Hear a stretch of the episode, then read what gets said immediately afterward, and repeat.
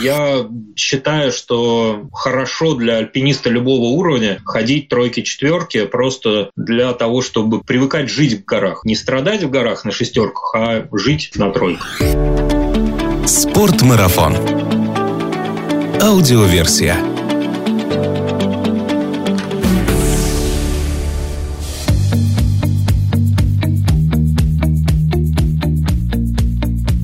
Добрый вечер всем зрителям онлайн-телеканала Спорт Марафон ТВ и слушателям подкаста Спорт Марафон аудиоверсия. Меня зовут Артур Ахметов и здесь в прямом эфире на нашем YouTube телеканале Спорт Марафона мы записываем наши подкасты. А подкасты наши немножко о спорте, но много о спортивных увлечениях, активном образе жизни, путешествиях, приключениях и снаряжении для всего этого. Сидел я недавно здесь и думал над темой следующего подкаста и подумал, может быть, всем понятно, что же такое классификация горных маршрутов, потому что я до сих пор, когда слышу, о, он прошел маршрут категории 4А, не очень понимаю, что же это за маршрут такой. И поэтому позвал сегодня себе в гости, если вот это интернет-пространство в Зуме можно назвать гостями, Владимира Молодожона. Владимир, привет! Привет! Напомню всем, если вы не знаете Владимира, это мастер спорта по альпинизму, инструктор второй категории и руководитель учебно-методической комиссии Федерации альпинизма России, человек, который помогает нам в спортмарафоне создавать видеоучебник по альпинизму. Кстати, у нас есть про это отдельный подкаст, дам ссылку на него. Владимир, наверное, люди, которые много, долго и успешно ходят в горы, для них не составляет труда понять, что из себя представляет маршрут, если у него есть какая-то классификация. А вот люди, которые, возможно, только начали ходить в горы, или, может, которые просто интересуются горами, но туда не ходят, возможно, не совсем понимают, что такое классификация горных маршрутов, и поэтому самый простой вопрос к тебе в самом начале. Что же такое категории сложности и какую информацию она дает альпинисту о предстоящем восхождении?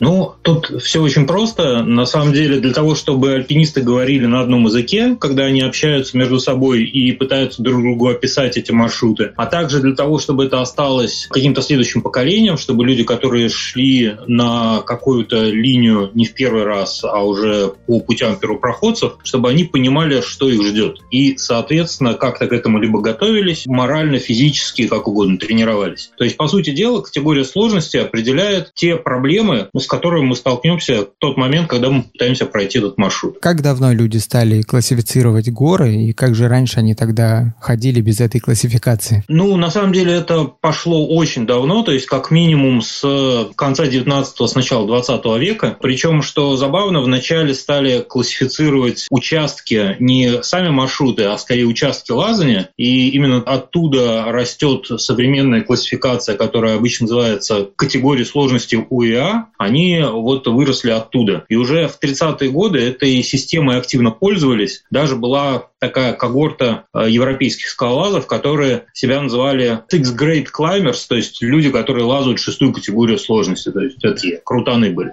То есть уже с начала 20 века это как минимум активно использовалось. Я забыл в начале подкаста напомнить нашим зрителям, что они могут воспользоваться чатом к трансляции и задать Владимиру свои вопросы. Вопросы могут касаться как сегодняшней теме по классификации горных маршрутов, так и в принципе темы альпинизма. Если у нас останется в конце трансляции время, то Владимир, я надеюсь, с удовольствием на них ответит. Ну, в меру сил возможностей, да. Подскажи, пожалуйста, какие сейчас существуют актуальные системы классификации в мире, чем они отличаются, и что используют в мире чаще всего, и какая классификация существует в нашей стране? Ну, тоже, если начать сначала, как я уже сказал, в первую очередь э, категории сложности нужны для того, чтобы альпинисты, скалолазы понимали друг друга, когда они описывают друг другу какой-то маршрут. Поэтому изначально это была очень локальная история. И вот э, там, где рождалось какое-то компактное сообщество восходителей, они начинали договариваться о какой-то принятой в их среде классификации. Так, например, в Чехии, в районе так называемых вот столбов, песчаных столбов, это очень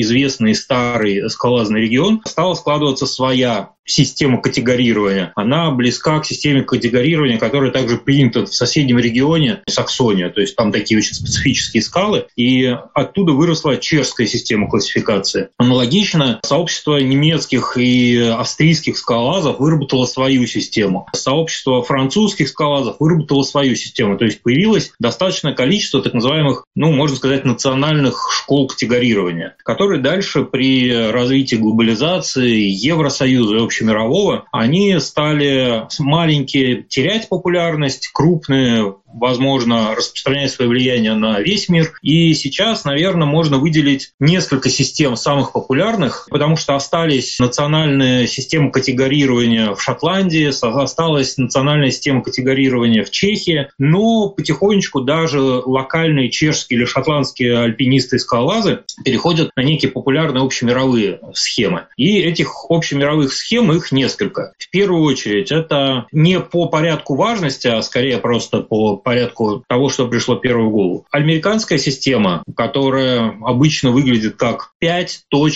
какая-то цифра, 5.8, 5.12, 5.12D и так далее. Это система категорирования скальных участков маршрутов. Это система европейская которая категорирует именно горы. Это в какой-то степени ближе всего к нашей системе. Система, которая категорирует не отдельные участки, а суммарно проблемы, которые вы встретите на альпийском маршруте. Она похожа просто на буквы. То есть самая простая категория это F, дальше идет PD, дальше идет AD, D и так далее, и так далее. Наборы букв. Для европейцев это, возможно, чуть проще воспринимается, чем для славянского уха, потому что это сокращение от классических французских слов, там просто, слегка сложно, более сложно, сложно и так далее, и так далее. Но, тем не менее, эта система сейчас принята для оценки альпийских маршрутов, горных уже, не чисто скалолазных. Она принята в широком смысле в Европе и очень часто и пользуется также и за океаном в Штатах. Следующая система категорирования – это система категорирования французская. Это привычная для скалолазов. Среди скалолазни она получила общую мировую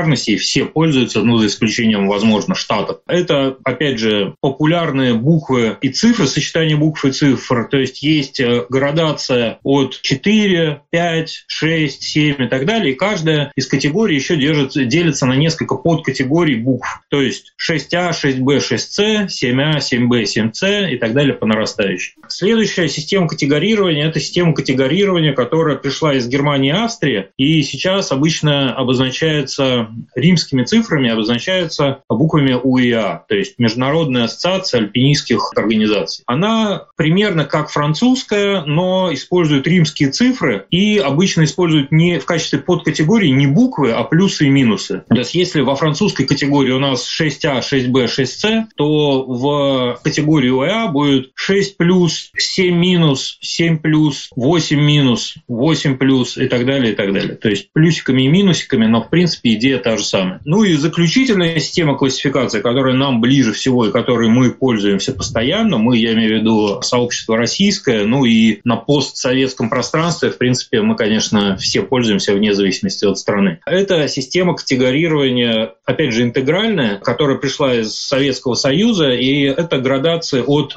1Б. Дальше с подкатегориями, буквами обозначаются, которые А и Б, от первой категории до шестой. То есть наша линейка это 1Б, 2А, 2Б, 3А, 3Б и так далее, и так далее, и так далее. И 6Б это пока на данный момент самая высокая категория. Сейчас идут дискуссии о том, что на данный момент хочется иногда открыть еще более высокую категорию, но это и психологически, и организационно довольно сложно, поэтому пока мы останавливаемся на вот этой категории. А почему это психологически сложно? Ну, когда много поколений ходят в одной некой системе ценностей, когда мы включаем еще одну категорию, сразу в сообществе возникает много дискуссий. Ой, а вот, э, вот здесь категорировано на самом деле неправильно, а вот здесь будет чуть более легкий маршрут или здесь чуть более сложный маршрут. А вообще сравнивать маршруты всегда сложно очень в альпинизме, потому что если мы возьмем два маршрута, находящиеся на одной горе, желательно на одной стене, то мы их можем еще сравнить. Один посложнее, другой попроще. А если мы сравниваем два разных района, то их уже очень сложно сравнивать, потому что везде свои э, локальные сложности или, наоборот, своя локальная простота. Поэтому иногда пытаемся сравнить кислое и мягкое, да, очень сложно это. Поэтому споры о классификации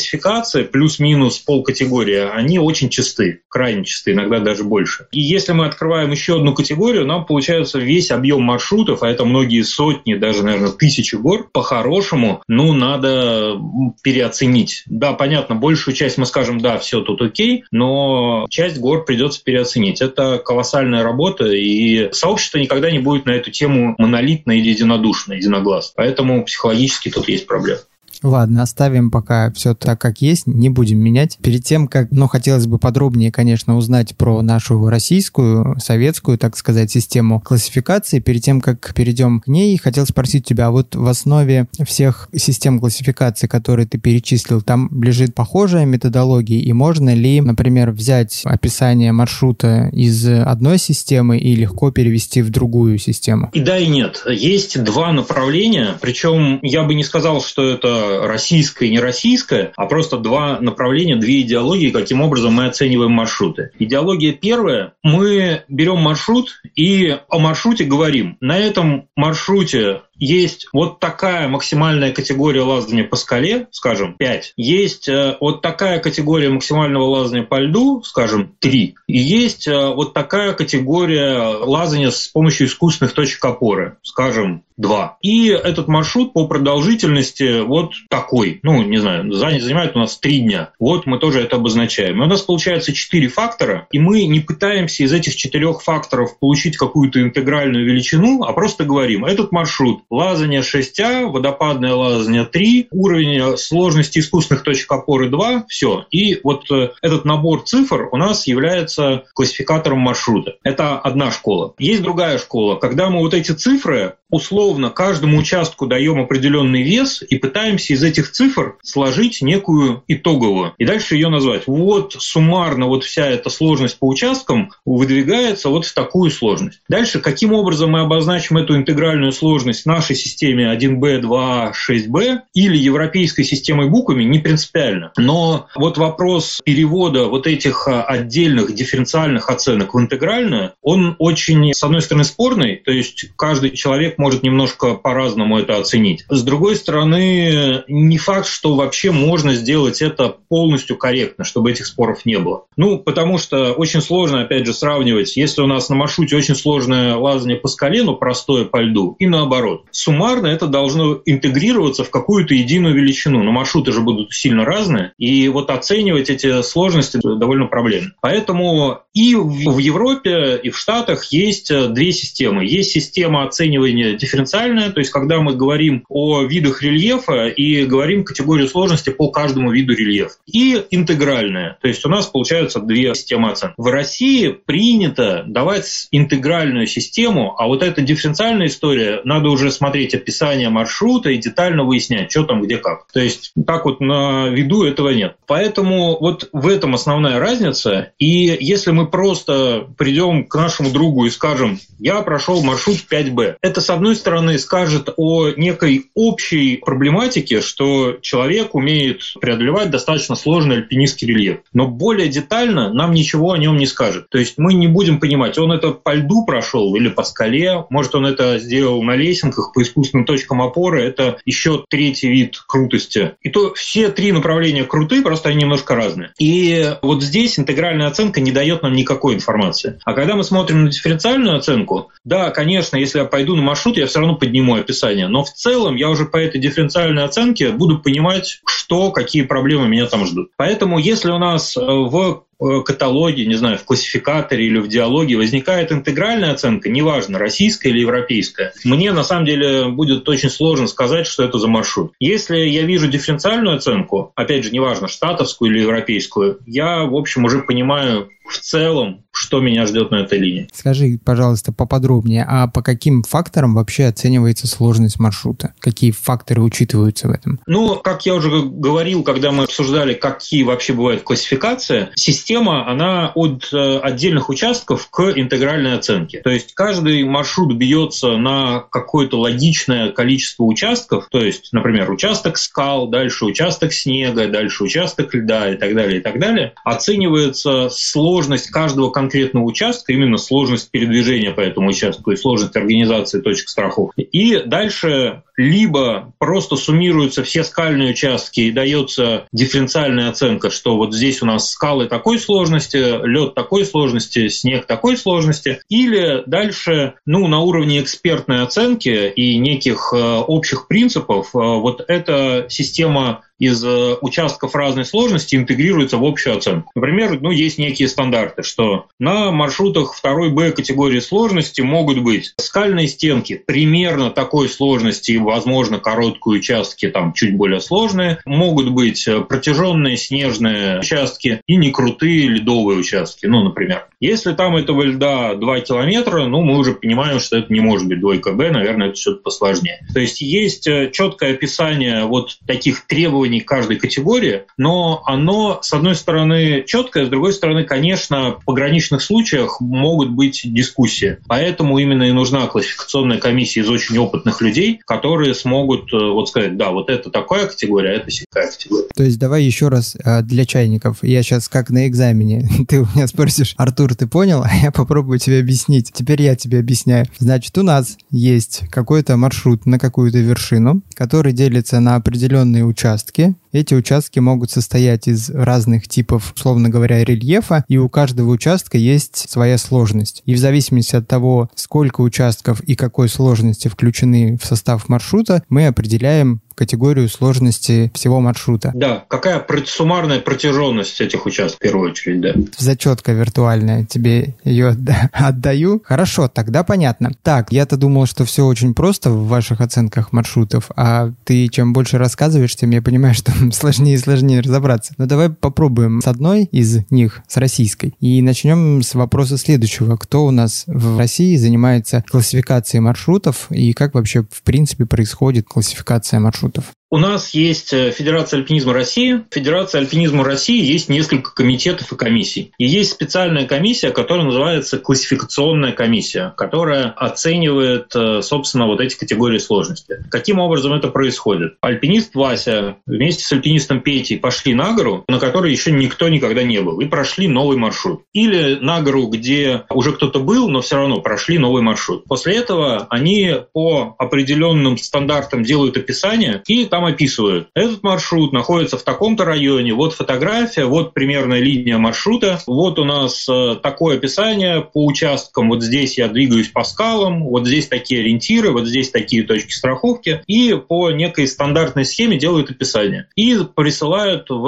эту классификационную комиссию. В этой комиссии сидят очень опытные люди, ее возглавляют такие люди, как Александр Николаевич Одинцов, очень известный альпинист сильный, а Владимир Николаевич Шатаев, это прямо такой Гагарин из э, области альпинизма, то есть крайне опытный, известный человек. И они смотрят это описание и дальше либо соглашаются с той категорией, которая предложена первопроходцами, скажем, 5А, или говорят, ну вот вы знаете, по вашему описанию вот здесь не хватает, у вас есть эта информация, могут первопроходцы что-то дослать. И потом они могут поправить категорию в большую или меньшую сторону. Редко это бывает больше, чем на пол категории, но всякое случается. После этого этот маршрут попадает в архив Федерации альпинизма России и попадает сначала на сайт в электронный классификатор, а в периодом в несколько лет попадает в печатную форму классификатора и уже, собственно, попадает во все системы. То есть таким образом мы говорим, что маршрут классифицирован. А кто придумывает имена маршрутам? Ну, имена как таковых у маршрутов нет. Есть некая стандартная схема, как мы называем. То есть именно с точки зрения орографии мы говорим, что у горы есть стена, гребень, контрафорс, и маршрут может называться по южной стене пятого контрафорса какого-нибудь гребня, например. И это точное название маршрута, именно с точки зрения географии, с точки зрения орографии. И дальше у маршрута есть первопроходец. И когда мы говорим маршрут Мышляева, те люди, которые постоянно как-то этим занимаются, они говорят, а, ну маршрут Мышляева на Ужбу, конечно, мы знаем. Ну, хотя у него есть название по правой части, там, южной стены, ну и так далее. В принципе, есть точное название, которым редко пользуются. То есть обычно названия маршрутов идут по первопроходцу. Скажи, пожалуйста, вот если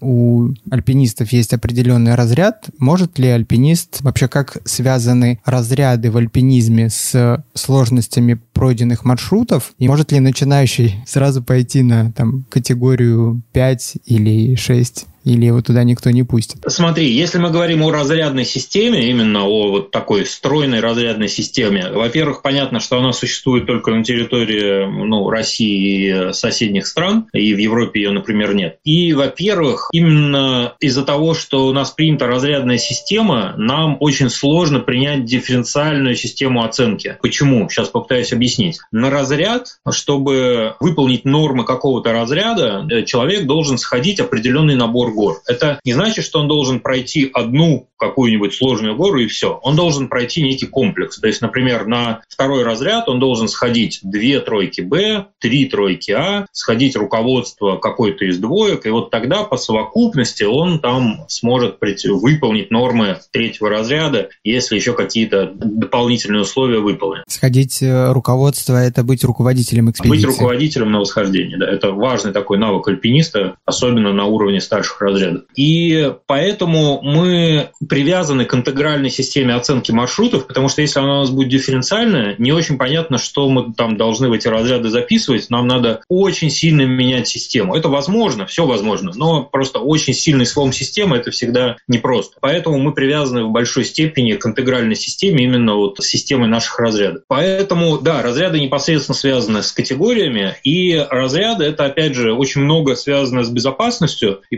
поэтому по правилам альп-мероприятий, вот Э, в рамках разрядной системы. Та категория, на которую человек может выйти на восхождение, вплотную связана с его уровнем подготовки, соответственно, с его разрядом, то есть с теми горами, которые он сходил перед этим. Поэтому сразу человек, который только приехал в горы, он не может выйти на пятерку. С точки зрения гражданского кодекса может, с точки зрения альпинистских правил не может. Оно связано с тем, что это небезопасно. То есть для того, чтобы пройти маршрут пятой категории сложности, ему как минимум нужно пройти такую пирамиду маршрутов более простых простых, чтобы подготовиться. Ну вот на это, собственно, и заточена разрядная система. Давай вернемся к классификации маршрутов, поговорим а, более подробнее о каждой из категорий сложностей, и я тебя попросил заранее подготовить примеры, что это за горы, что это за маршруты. Итак, эм, начнем. Так, ну если идти с самого начала, то самых простых маршрутов. Вот маршрут категории сложности 1Б. Что это такое? То есть это самый базовый какой-то вход, то есть это не очень крутые снежные склоны, или не очень крутые ледовые склоны, простые скальные участки, то есть э, вот все такое на начальном уровне. Одним из самых известных и самых классических примеров маршрутов 1Б это Эльбрус. То есть восхождение на Эльбрус это 1Б. А, Интересно. Надо сказать, что из-за высоты это относительно сложная единичка Б, но технически там действительно особых проблем нет. Но э, это не значит, что только Эльбрус, но есть очень много гор, то есть это такой начальный уровень. И на Кавказе, и в Европе единичек огромное количество, разным. Основной наш подход к единичкам, что там не должно быть технических сложностей. Это угу. первый момент. Если говорить о чуть более высоком э, уровне, то есть маршруты второй категории, 2А, 2Б, опять же, в качестве очень известных примеров можно принять либо огромное количество вершин на Кавказе, как там Виатау какой-нибудь и так далее. То, что наиболее на слуху, наверное, это Монблан. Вот Монблан – это такая классическая двойка А. Все классические линии из Франции, подчеркну, классические, на Монблан есть более сложные маршруты. Но вот линии, на которые ходят там сотни и тысячи человек, они как раз категорируются как двойка. Это Монблан через хижину Гуте и Монблан через три вершины. Это классические,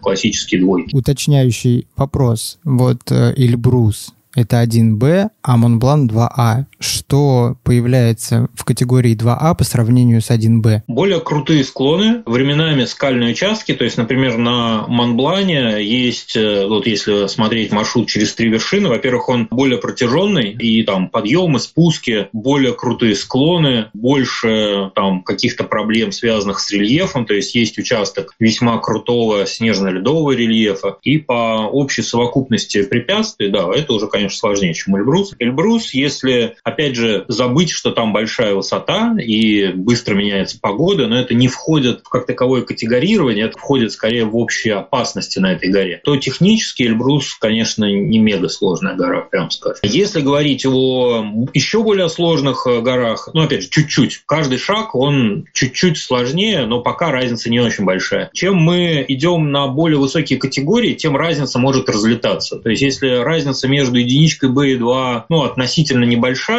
то разница между 5B и 6A может быть прям ну, значительная. 2B из вот, опять же, тех гор, которые на слуху, это, например, Казбек. То есть э, Казбек с севера, он категорируется как 2B, там уже на вершинной башне такой довольно крутенький на несколько веревок э, ледовый склон. Или, например, Монблан из Италии, это тоже чуть-чуть более сложный маршрут, где есть участки разорванного ледника, чуть-чуть там, опять же, скал появляются. То еще шаг повыше, то есть более сложная гора, но вот из классических известных гор вот такая история. Когда мы переходим от двоек к тройкам, вот это уже переход в какой-то степени, он такой качественный. То есть если единичка, двойка, ну, это априори простые горы, то на тройках уже могут быть реально технически достаточно сложные участки. Поэтому, если вспоминать опять же про разрядную систему, вот единичка, двойка, восхождение на нее, этим завершается этап третьего разряда. И дальше вот между третьим и вторым это уже хождение троек. Соответственно, с точки зрения техники, с точки зрения знаний и опыта, умений, уже достаточно большая разница. Соответственно, если перечислять опять же те горы, которые мы часто можем видеть, видеть, слышать в каких-нибудь статьях и интернете. Самый простой маршрут на вершину Эйгер, вот такую известную, про которую фильмы снимают, там «Смерть на северной стене» и прочее. На Эйгер самый простой маршрут тройка с юга. Это еще не стены, но это уже достаточно протяженный технический сложный скальный гребень, длинный, то есть там надо много работать, передвигаться, лезть и так далее, и так далее. То есть это уже, в общем, такая прям настоящая, настоящая альпинистская работа, местами, возможно, при неаккуратности аккуратности может быть и опасно. Если подняться еще на полкатегории, перейти в сторону тройки Б, и тройка, и троек Б на Кавказе, например, огромное количество, то есть это и в Безингах вершины Селлы, там есть и 3А, и 3Б ледовые, это там же в Безингах всякие вершины типа УКЮ, может быть, они просто менее известны не альпинистам. А то, что известно, опять же, очень многим, вершина, которая называется Матерхорн, все видели на шоколадке Альпенгольд. Вот на Альпенгольде очень хорошо просматривается рассматривается маршрут категории 3Б. Вот прямо вот можно по шоколадке так и идти. Мы когда записывали подкаст с э, Игорем Ивашурой про Альпы, я не мог выговорить это название.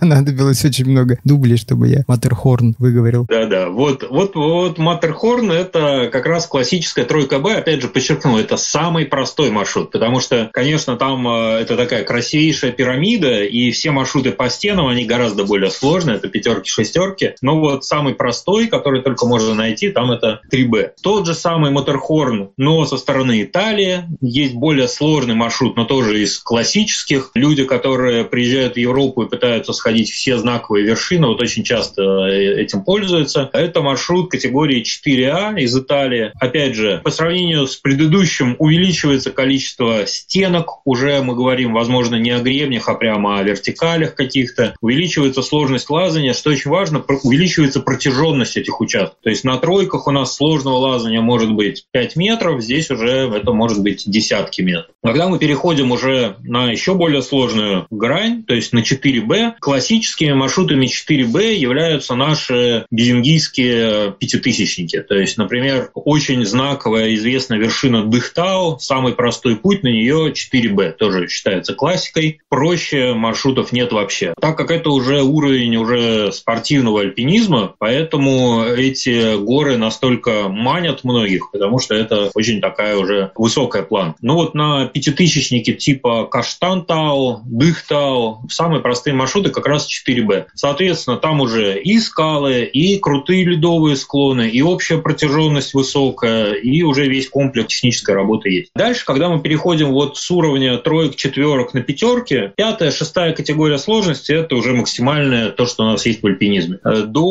ну, до определенного, определенного времени даже шестую категорию не разделяли на две. То есть вот была еще пятая категория, 5А, 5Б. Это уже большие горы, большие стены. Там уже протяженность их можно обсуждать. Она может быть километр, может быть чуть меньше, может быть и значительно больше. Но это уже прямо большие серьезные маршруты. И до середины 20 века в Советском Союзе не было разделения 6А и 6Б, а были просто 5А, 5Б и дальше шестая категория. Когда люди почувствовали, что им уже в этой шестой категории тесновато, то есть появилось много маршрутов в этой шестой категории, которые все явно сложнее пятерки, но между собой сильно отличаются. Вот в тот момент разделили 6А и 6Б. Почему я говорю, что в принципе выделение уже седьмой категории, оно может быть и было бы логично, потому что сейчас прогресс движется вперед. Ну и понятно, что категория 6А и 6Б это уже уровни чемпионатов России, чемпионатов городов так далее. Это уже альпинизм больших достижений. Поподробнее про горы категории 5 и 6 с примерами.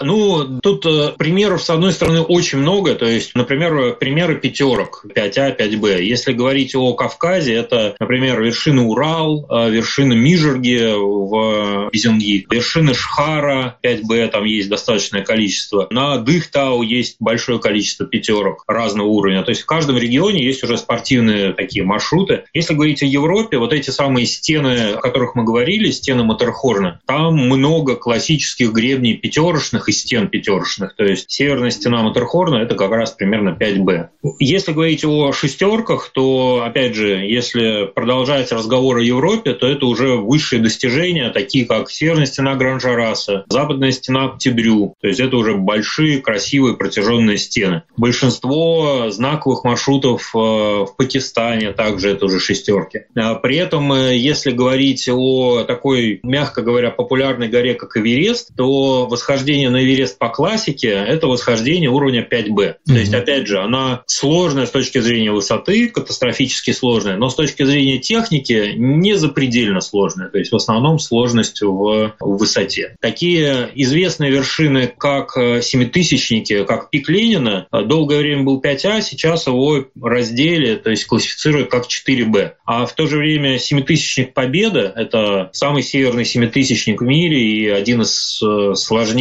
одна из сложнейших гор. Большинство маршрутов там, конечно, шестой категории сложности. Тебе сейчас вот в твоем нынешнем физическом состоянии какие маршруты приятнее всего ходить? Это вопрос из серии «Кто нам больше нравится, брюнетки или блондинки?» Это немножко разная история. И мне очень приятно ходить сложные маршруты. То есть я обычно раз в год, раз в два года, конечно, какие-то маршруты шестой категории стараюсь ходить, потому что ну, это и приятно, это и полезно, в общем-то, для поддержания собственной формы. Но это не значит, что только в них заключается какая-то квинтэссенция альпинизма. Потому что зачастую сходить более простой маршрут, но с какой-то, например, очень приятными тебе людьми, это здорово. Или сходить маршрут, возможно, несложный технически, но в новом для тебя районе, или потрясающе красивый, где ты уже был, возможно, и, возможно, десятки раз, но тебе он очень нравится, или у тебя связаны с этим какие-то эмоциональные истории. Поэтому я не могу назвать. Наверное, мне чуть-чуть скучновато ходить ну, очень простые маршруты, но это индивидуально, и трекинг – это тоже волшебная история. Сказать, что вот какие-то категории прям хочется ходить, какие-то нет, ну, наверное, не могу сказать. То есть во всех уровнях есть своя прелесть. Я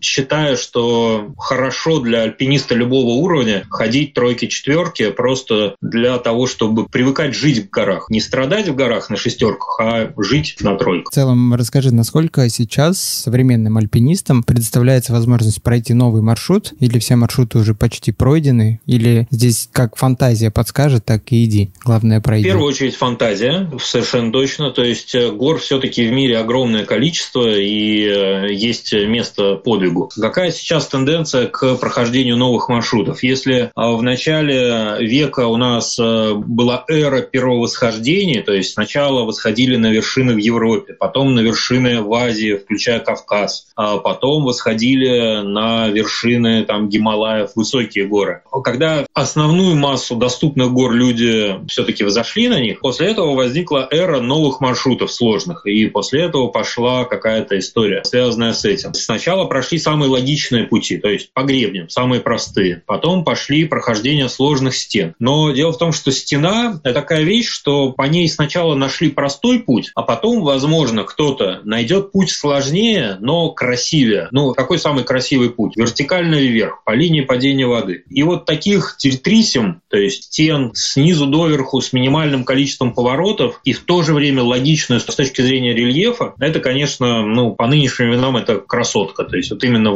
это ищут. С одной стороны. С другой стороны, до сих пор и в Пакистане, и э, в Гималаях есть много районов, где есть горы, которые не пройдены до сих пор. Некоторые из соображений сложной доступности, некоторые там по ряду других соображений. Например, ну, не буду называть имя, мне пока это интересно, но тем не менее, прямо рядом с базовым лагерем Эверестом, ну, в небольшом расстоянии, там, где проходят тысячи людей каждый год, может быть, за исключением этого, есть гора, на которой вообще не зарегистрировано ни одного восхождения. Ни одного. Причем достаточно большая и красивая. Да, не восьмитысячник, но тем не менее красивая и так далее. То есть э, место для подвига есть, и как раз это классно, когда люди перестают думать шаблонами, идут не только по пройденным маршрутам и классифицированным, а находят красивые линии. Это, это классно, это здорово. Где вообще содержится информация о маршрутах и их классификации? Как это называется правильно?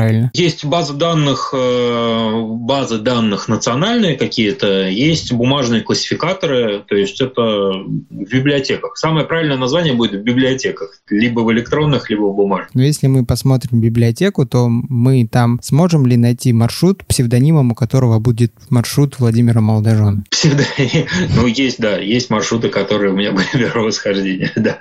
Что это были за маршруты? Расскажи про свой первый маршрут, который ты официально занес в классификатор маршрутов. Я могу рассказать, но это не такая интересная история в том плане, что у нас возникла такая э, уникальная ситуация, что российская база данных, она не всегда коррелирует с международной. Еще много лет назад вот с э, моим близким другом, с которым ты делал интервью, когда столь давно, э, с Игорем Ивашурой, была такая мечта и диалог, и мы постарались продвинуть эту идею, что надо европейские горы, которые уже хорошо описаны, как-то залить в нашу базу данных, чтобы люди этим пользовались, ходили и так далее. Первая проба пера у нас была не очень удачная, честно скажу. То есть мы там подготовили достаточно большое количество информации. Игорь проделал гигантскую работу по сбору этой информации. Но тогда, к сожалению, в наш российский классификатор эти маршруты не попали. А после этого я достаточно много времени проводя в Европе,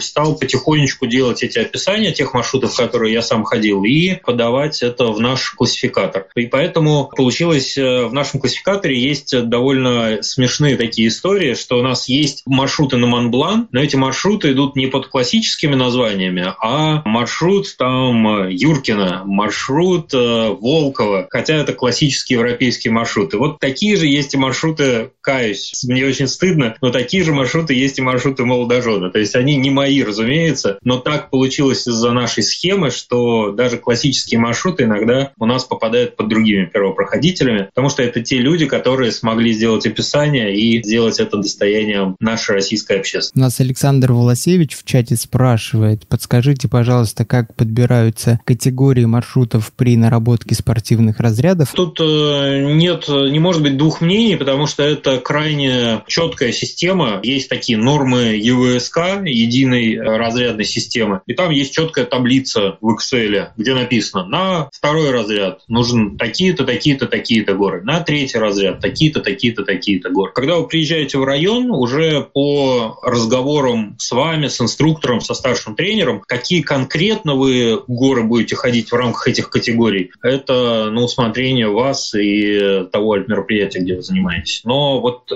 сами категории, они жестко определены, и тут их менять нельзя. Второй вопрос от Александра. Меняется ли категория сложности маршрута в зависимости от времени года? Нет, есть маршруты, которые категорированы вообще только зимой. У них э, в классификаторе стоит буковка Z, то есть можно посмотреть там маршрут 5АZ. Это значит, что он 5А только зимой. А летом его либо может не быть вообще, ну, например, если сосулька стаивает, банальные сосульки этой нет, по которой зимой можно пролезть. Либо, как вариант, этот маршрут либо очень простой, либо непроходимый. Тогда его может вообще в качестве летней формы не быть. Но именно сезон не, не меняет сложность маршрута. В принципе, у меня мои основные вопросы закончились, но у нас есть еще, подсказывает мне режиссер трансляции немножко времени, и я бы задал тебе вопрос такой, не знаю, сможешь ты на него ответить или нет, маршрут, который ты очень бы хотел пройти, но еще до сих пор почему-то не прошел?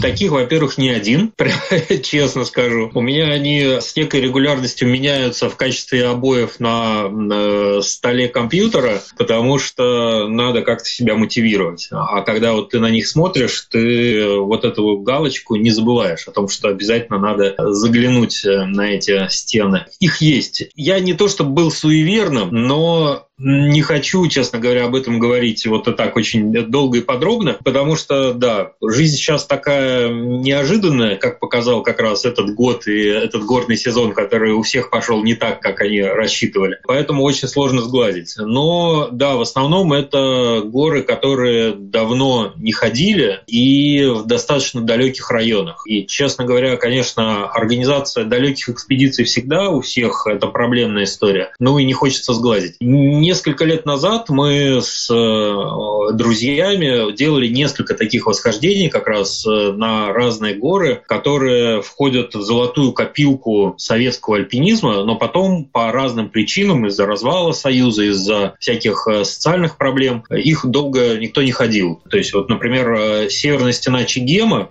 Раньше это был Советский Союз, а сейчас он в Грузии, но раньше его ходили из России. Когда появилась граница, так как его ходили раньше, до него оказалось очень сложно дойти просто, потому что это через границу, и можно идти только под прицелами автоматов наших пограничников. А из Грузии туда очень давно никто не ходил. И когда мы туда первый раз приехали, я стал у местных грузин выяснять, а как, кто, какие подходы, потому что я понимал, что у меня нет информации. Последняя информация, что там люди были 15-20 лет назад. И после того, как я всех местных достал с этими вопросами, меня один очень опытный местный мужик мне сказал, слушай, ну там никто не был ни из наших, ни из ваших 20 лет. Вот вы сходите и нам расскажете. И вот такие экспедиции, они помимо альпинистских ну, достижений, они несут очень интересную такую приключенческую составляющую. То есть вы идете на маршрут как действительно первопроходцы. Владимир, ну я желаю тебе поскорее вернуться к таким интересным и замечательным а, маршрутам. Спасибо тебе за то, что делишься своими знаниями, спасибо тебе за видеоучебник. Ну и встретимся, я уверен, еще в подкасте «Спортмарафон. Аудиоверсия». Да, спасибо огромное тебе, Артур. Да. Пока. Спортмарафон. Аудиоверсия.